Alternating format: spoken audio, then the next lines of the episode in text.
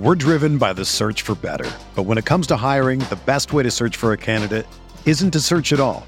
Don't search match with Indeed. Indeed is your matching and hiring platform with over 350 million global monthly visitors, according to Indeed data, and a matching engine that helps you find quality candidates fast. Ditch the busy work. Use Indeed for scheduling, screening, and messaging so you can connect with candidates faster. Leveraging over 140 million qualifications and preferences every day, Indeed's matching engine is constantly learning from your preferences, so the more you use Indeed, the better it gets. Join more than 3.5 million businesses worldwide that use Indeed to hire great talent fast. And listeners of this show will get a $75 sponsored job credit to get your jobs more visibility at Indeed.com slash BlueWire. Just go to Indeed.com slash BlueWire right now and support our show by saying that you heard about Indeed on this podcast. That's Indeed.com slash BlueWire. Terms and conditions apply. Need to hire?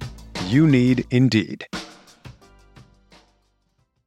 Hey guys, Rob Dauster here, and you are listening to a Field of 68 NBA Draft Prospect Profile. We're going to be rolling these out all month, leading up to a full first round live mock draft with six NBA draft experts that we're going to be hosting one week before the actual draft itself takes place. While you're here, if you wouldn't mind leaving us a rating and a review, that stuff really does help us on Spotify, on Apple Podcasts, on any of the platforms that you listen to the audio of this show. But listen, that's enough of that. That's enough of the promos. Let's get into today's prospect profile.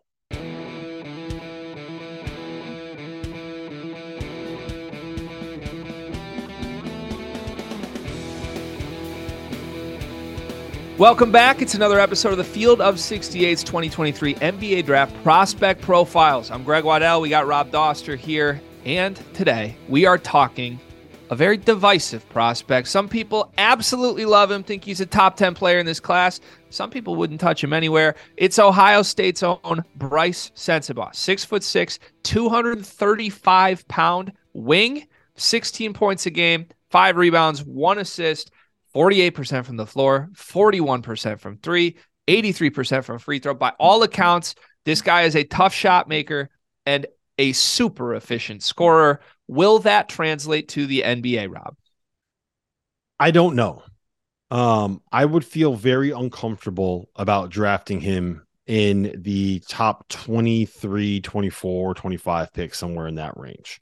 Uh, when it comes to what he does well, he is um, probably the the best uh, best one-on-one player I think in this draft. Like there is for someone that is 6'6, 240 and built the way that he is, to be able to move the way that he does and gets get the shot offs, get the shots off that he's able to get. It's really really impressive. Like he's so good in the mid range. He has he has all the uh whatever whatever phrase you want to use, whether it's step backs, pullbacks, um, jab, jab steps, one dribble pull ups. Like he's got everything. He's got a really, really well developed offensive package.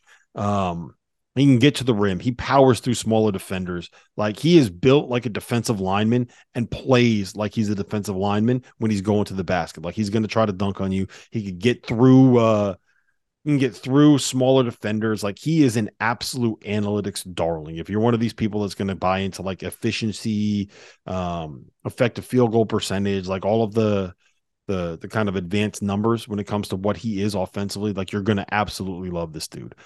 To me, I think the tape tells a little bit of a different story. One, he's not he's not an impact defender. You would think somebody with his size, his strength, and his athleticism would be a better defender than he is. He's got no clue.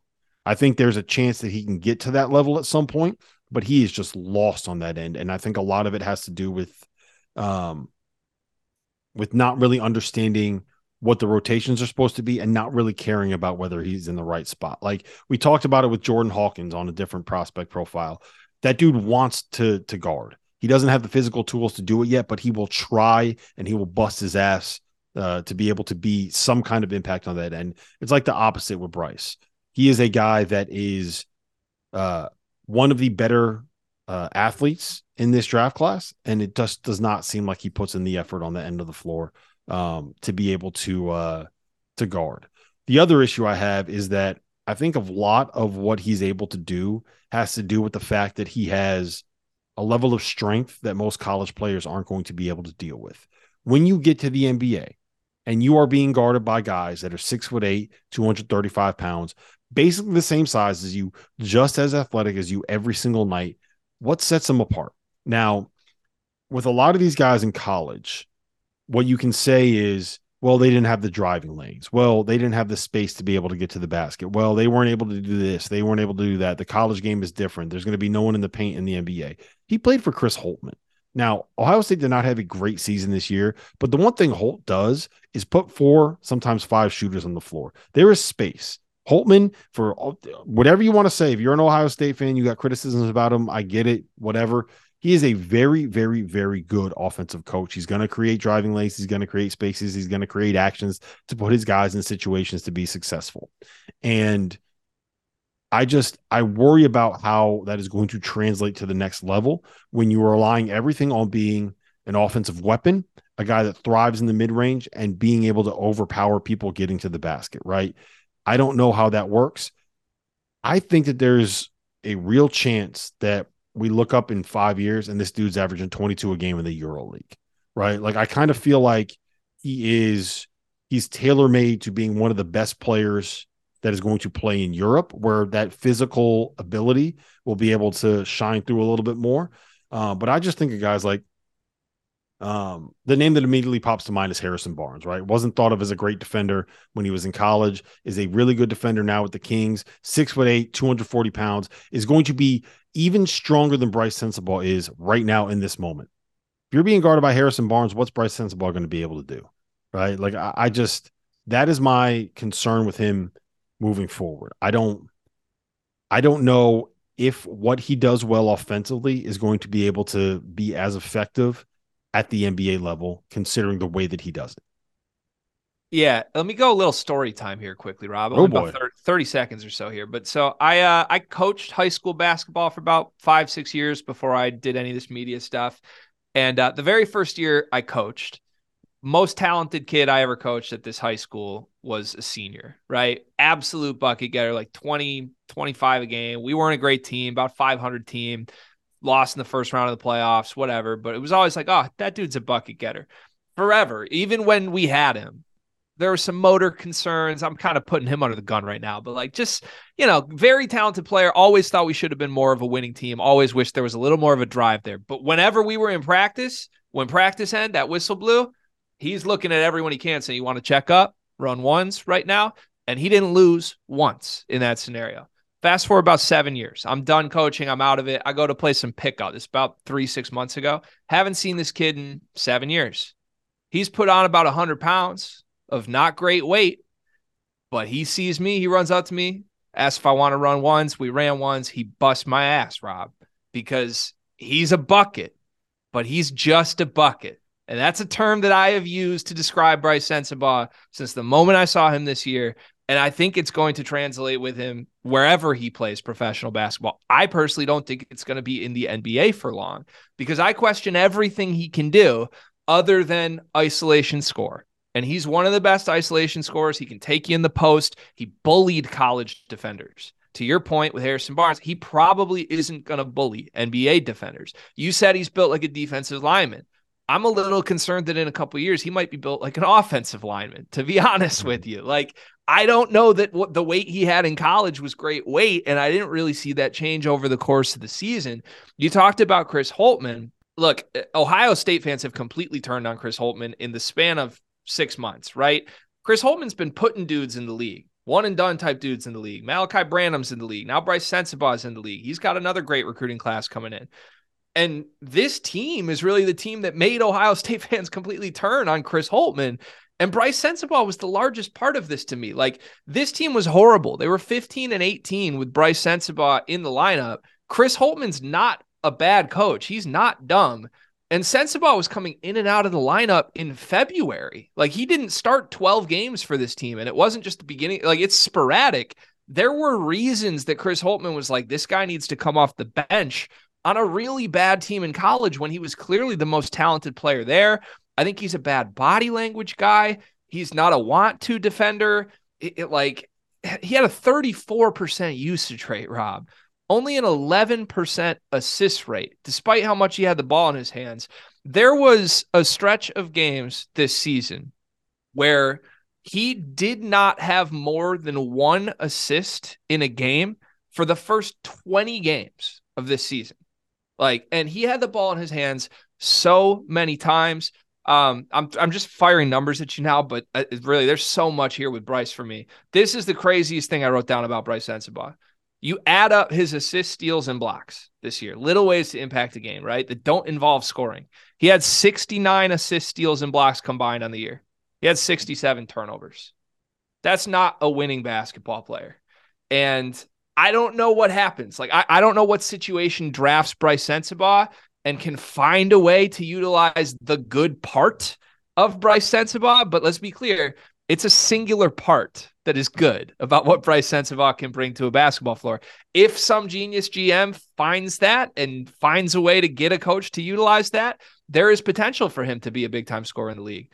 But there's too much negative there for that to be overcome, in my opinion. I don't see it. Yeah, the the one thing that I'll say is this: the the footwork, the ability to create space in tight situations, the the the the shot making, the pull up game. Like if he's able to add everything else and become a guy that is a, a, willing defender, that is someone that kind of understands, hey, look, my role is playing 16 minutes a game off the bench. Just come in, we're down. All right, let's try to get this this this thing sparked. Let's find a way to get this thing going. Let's find a way where I can um, be an impact player coming off the bench. Like I think that there's a world where that wor- works. Like let's go back to Malaki Branham, right? He, another similar player that is an elite offensive weapon in college that uh, was not known for his defense, is the friendly way to say it. Ended up averaging double figures this year for uh, for the Spurs on a team that um, was tanking and was not trying to win, but still ended up averaging double figures a game uh, at the NBA level. Like I, I can see a situation where it works. I just I'm not convinced. Like it's all going to depend on what that whether that dude is willing to to buy in on the defensive end of the floor because I don't think that he can be someone that is going to be good enough offensively to make up for the flaws that he has on the de- defensive end. I'm just not I'm not fully buying it. So I'd also just like to say, and I, I don't want to I've been very harsh on Brice Sensabaugh during this 10 minutes, but um I was at the Big Ten tournament, right? Ohio State, like we said, losing team. Nobody expected anything from them. All of a sudden, they win their first two games in the Big Ten tournament, right? Brice Sensabaugh mm-hmm. played on them. He was not the best player in those games, but he played fine. Bruce Thornton was crushing. But all of a sudden, there's some momentum here, and people are looking at Ohio State like, wait a second. They might be able to win out and make the NCAA tournament, right? Like they were three games away at that point, facing Michigan State in the quarterfinals. Brice Sensabaugh decided at that point to hang it up. It was a weird move. Like there, there was no moment that was like an inciting injury. This was just like, all right, I I've done my two games in this tournament. Let let's pack it up. I'm ready for the draft now. And Ohio State beats Michigan State. All of a sudden, they're playing Purdue, two games away from an NCAA tournament bid, and Brice Sensabaugh was nowhere to be found. Like I just, I have so many questions about how he's wired emotionally and mentally. And it, it, look, scoring wise, again, top five guy in the draft to me from an isolation perspective. But that only takes you so far. I have two comps. One of them's another Ohio State guy that people that aren't Ohio State fans may not even remember this name. Deshaun Thomas, big bodied bucket getter, right? Maybe that works. Maybe he finds a way to latch onto an NBA roster. In reality, he was a European basketball player, right? Um, the one that did stick in the league for a little while, Dion Waiters. I think that Sensabaugh being a bigger, taller, bigger bodied Dion Waiters is probably the best case outcome for him. But a lot needs to go right for that to even happen, in my opinion. Yeah, I, I think Dion Waiters was a little bit more talent. Like I think they're a little bit different basketball players, but I get it. I get where you're going with that. I don't. I don't hate the comparison. I, I uh, well, I'll I'll be rooting for him because I don't like rooting against players. You know, I want all, every one of these guys to get that hundred million dollar contract and then give me the four percent for touting them on uh, a college basketball podcast, but we'll see where it ends up going from there. I, I, I look at Brice and Jett Howard in similar ways, and I think that what Jett Howard can be offensively, like there is a very specific role that he can play that will work in an NBA offense. Whereas I don't think that Brice Sensabaugh is good enough at the role that he would have to play to be able to make it work long term at the NBA level. Does that make sense? Hundred percent. Yeah. No, I think as crazy as sound, I think Jett Howard is a safer bet than Brice Sensabaugh, but there's a lot of red flags with both of them. Yep, I agree. Oh, I forgot I'm hosting this. Jesus Christ, Rob. this is what happens when we do eight of these, ladies and gentlemen. Uh, well, thank you for watching. If you want more of these episodes, uh, we have over 50 of these that we're rolling out over the next six weeks. Click the description. You can see links to all of them. And make sure you watch our live mock draft as well. That's going to happen a week before the actual NBA draft takes place. Rob, this was a blast, my friend. Thanks for doing this. For Dauster, I'm Greg Waddell. We'll see you next time ready to go for the rest of the day. If a comprehensive solution is what you need from your supplement routine, then Athletic Greens is giving you a free one year supply of vitamin D and five free travel packs with your first purchase. Go to athleticgreens.com backslash field68. That's field six eight F I E L D, the number six, the number eight, and you can get yours now. So check it out and help support this show. Thanks. We're driven by the search for better. But when it comes to hiring, the best way to search for a candidate isn't to search at all. Don't search match with Indeed. Indeed is your matching and hiring platform with over 350 million global monthly visitors, according to Indeed data, and a matching engine that helps you find quality candidates fast. Ditch the busy work. Use Indeed for scheduling, screening, and messaging so you can connect with candidates faster. Leveraging over 140 million qualifications and preferences every day, Indeed's matching engine is constantly learning from your preferences, so the more you use Indeed, the better it gets. Join more than 3.5 million businesses worldwide that use Indeed to hire great talent fast. And listeners of this show will get a $75 sponsored job credit to get your jobs more visibility at Indeed.com slash BlueWire. Just go to Indeed.com slash BlueWire right now and support our show by saying that you heard about Indeed on this podcast. That's Indeed.com slash BlueWire. Terms and conditions apply. Need to hire? You need Indeed. All right, Jeff Goodman here with Terrence Oglesby breaking down all the NBA draft guys. And we look at, uh, and I'm looking forward to this one with T.O. because uh, we did this last year with his twin brother. Keegan Murray. And now it is time for T.O. to kill Kris Murray, the other Murray brother, because he killed Keegan last year, got a lot of crap, and uh, Keegan and got it right, Jeff. Year. Got it right, Jeff. I didn't miss. Every single point that I made was exactly right. All right, let, so let's Iowa start. let's start with your point. Let, let's have you defend your your Keegan Murray stance from a year ago, where a lot of people got on you because they felt like you were saying Keegan Murray isn't going to be any good. No, I, I said he was worth a hundred million dollars. I just didn't think he was worth, you know, a fourth pick. But all of that being said, you want to talk about fit? Yeah. Keegan Murray found a perfect fit because one, he showed this season that he's going to struggle creating on his own, which is what I said last year. Yeah. He got a lot of post ups at Iowa. Couldn't get those this year. He's going to have to fall into a situation where somebody can create shots and looks for him. That's what happened at Sacramento. He's going to average anywhere from 12 to 14 and a half points a game for his entire career. Yep. He averaged 12.2, got 4.6 boards off of size. He can guard the second or third option on an offense because of that limited athleticism and narrow shoulders.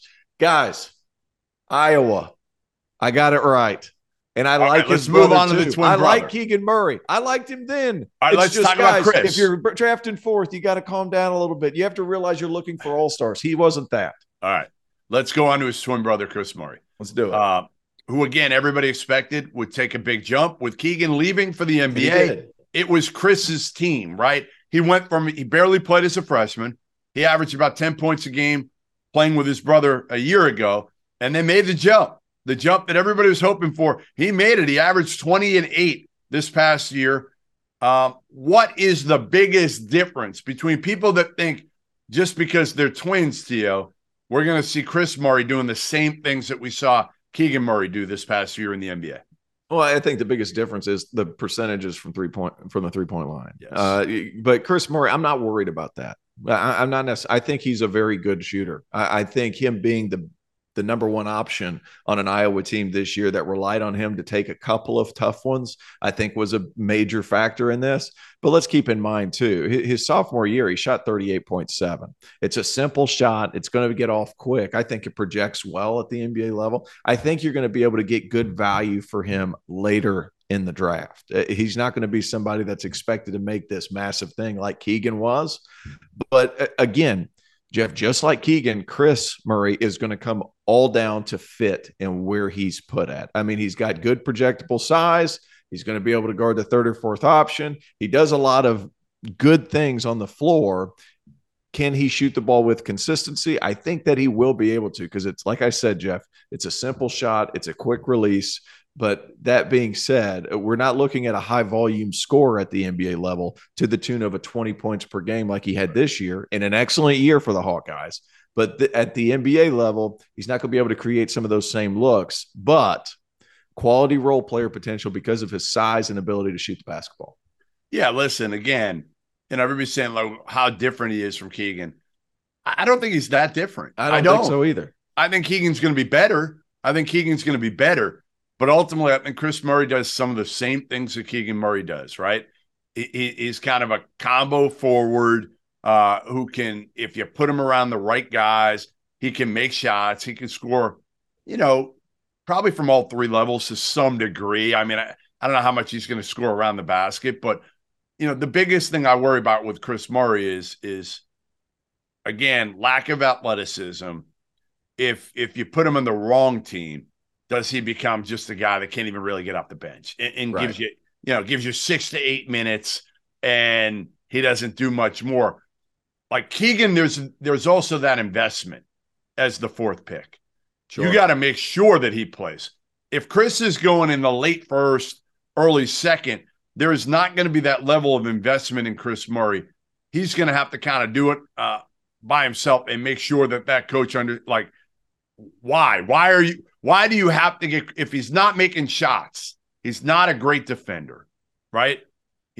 Mid-range guy, that's great, but like you got to make threes. You got to mm-hmm. make threes if you're going to get in the floor, Kris Murray, because you, are again, you're not going to get on for your defense. You're not getting on for your athleticism. You can't break dudes down.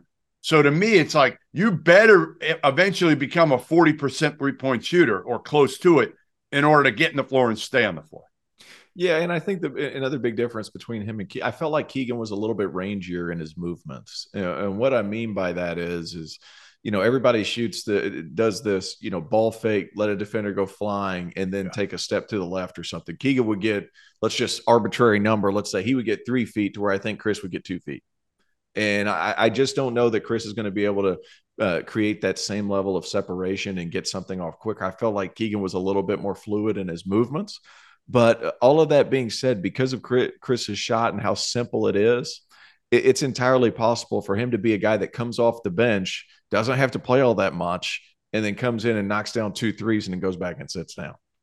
Because it is a very simple shot. It comes, it's out of his hands quick, and he is an immediate floor spacer. And 33.5%, a lot more to do with shot selection, I believe, and the level of defender that was guarding him.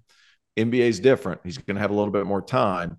Uh, is he going to be that off the bench kind of spark that could hit a couple of threes? I think that's ultimately where Kris Murray's uh, ceiling is at the NBA level. But I think you made a great point, Jeff, in that when you're the fourth pick, there's a lot of financial investment. You have to make sure that you're getting every bit out of this player that you can. Keegan's going to Keegan has that benefit. Kris is not going to have that benefit. Where he lands is crucial. And is he going to be able to make shots in limited minutes at times is also going to be crucial. He turns, he'll turn 23 uh, before the start of his rookie season.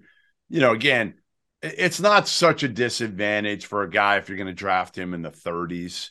Um, you know, obviously, you, you kind of understand his upside here. It, it's really more about getting a second unit guy, I think, here who knows how to play, um, you know, who, who who's not going to be an issue off the court. You know, he's going to be a, a good, solid, high character second unit player who's going to be a piece for, you know, to me, a good team should want him coming off the bench. Like, could he be? Yeah. He's different, but like a George Niang type, like that type of guy, right? Like George Niang gets on the court, They kind of stick him in the corner. He'll make open threes. He won't hurt in the defensive end because he's smart, um, high character. You know, just kind of uh, the the difference. George Niang's very vocal and brings energy. Can Kris Murray be that? And he's much I, am bigger. not sure. That's not Kris Murray. Yeah, and he's much bigger.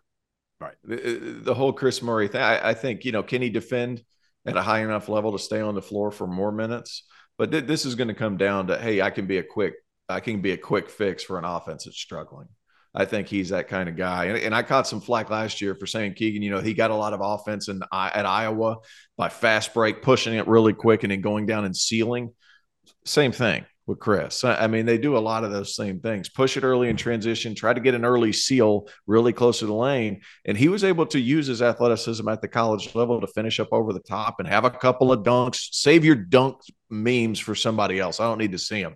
But like he's a guy that – uh, that flourished off of some of those actions. Kris is going to be a spark plug off the bench, a guy that can hit some shots, along with kind of these these really quick point guards that need some players around him. He's that piece. We talk about Anthony Black that early in his career might need to be surrounded by shooters that plays along the side on the wing. I think Kris Murray could be one of those pieces, not necessarily with Anthony Black, but one of those pieces that could help open the floor for a, a playmaking guard. That's where he could bring value. Can he guard consistently? I think 34th option. I think he could. I don't think he's as mobile as Keegan, but I also think because of that 6'8, 220 pounds, he's going to be able to guard some different positions. Are you investing a first round pick, the 27th, 28th, 29th, 30th pick on Kris Murray, or are you waiting, or are you taking somebody with higher upside? You know, a Jordan Wall, somebody of that nature uh, obviously, they're very different players, but w- where are you comfortable taking Kris Murray? It, depends on team. I mean, if I'm the Boston Celtics and I'm loaded to the brim with wings, I'm, I'm probably going a higher upside player. If I'm somebody like Golden State that needs some youth, that needs some extra shooting, especially in that second unit, I, I would consider Kris Murray just because his ability to space it out and, and do some different things offensively. I, this is not a guy that's going to be extremely versatile at the NBA level. This is a guy who's going to catch and shoot a lot. He's going to catch ball fake, shoot in the corner a lot. He's a guy that's going to be relied on to get a couple of rebounds here and there. Uh, he's old. I would prefer upside if it depends on team. Like I said, fits everything. If I'm Boston, probably going a higher upside guy, maybe at the guard spot late in the first, maybe an overseas guy. If I'm somebody like a Golden State who needs help off the bench, a guy that can just continue to run whatever Steve Kerr wants as far as transition, moving the ball, kicking ahead, dribble handoffs, moving it quickly. He's a ball mover, a shot maker, not a creator with the ball in his hands. Uh, he's a piece. Then I would look to maybe bring him in as a second unit guy who can make shots. Yeah, I, I, I kind of agree with you. I I probably take Kris Murray in the second round. For me, yeah. I, I, think he's more of an early second round, a 30s guy.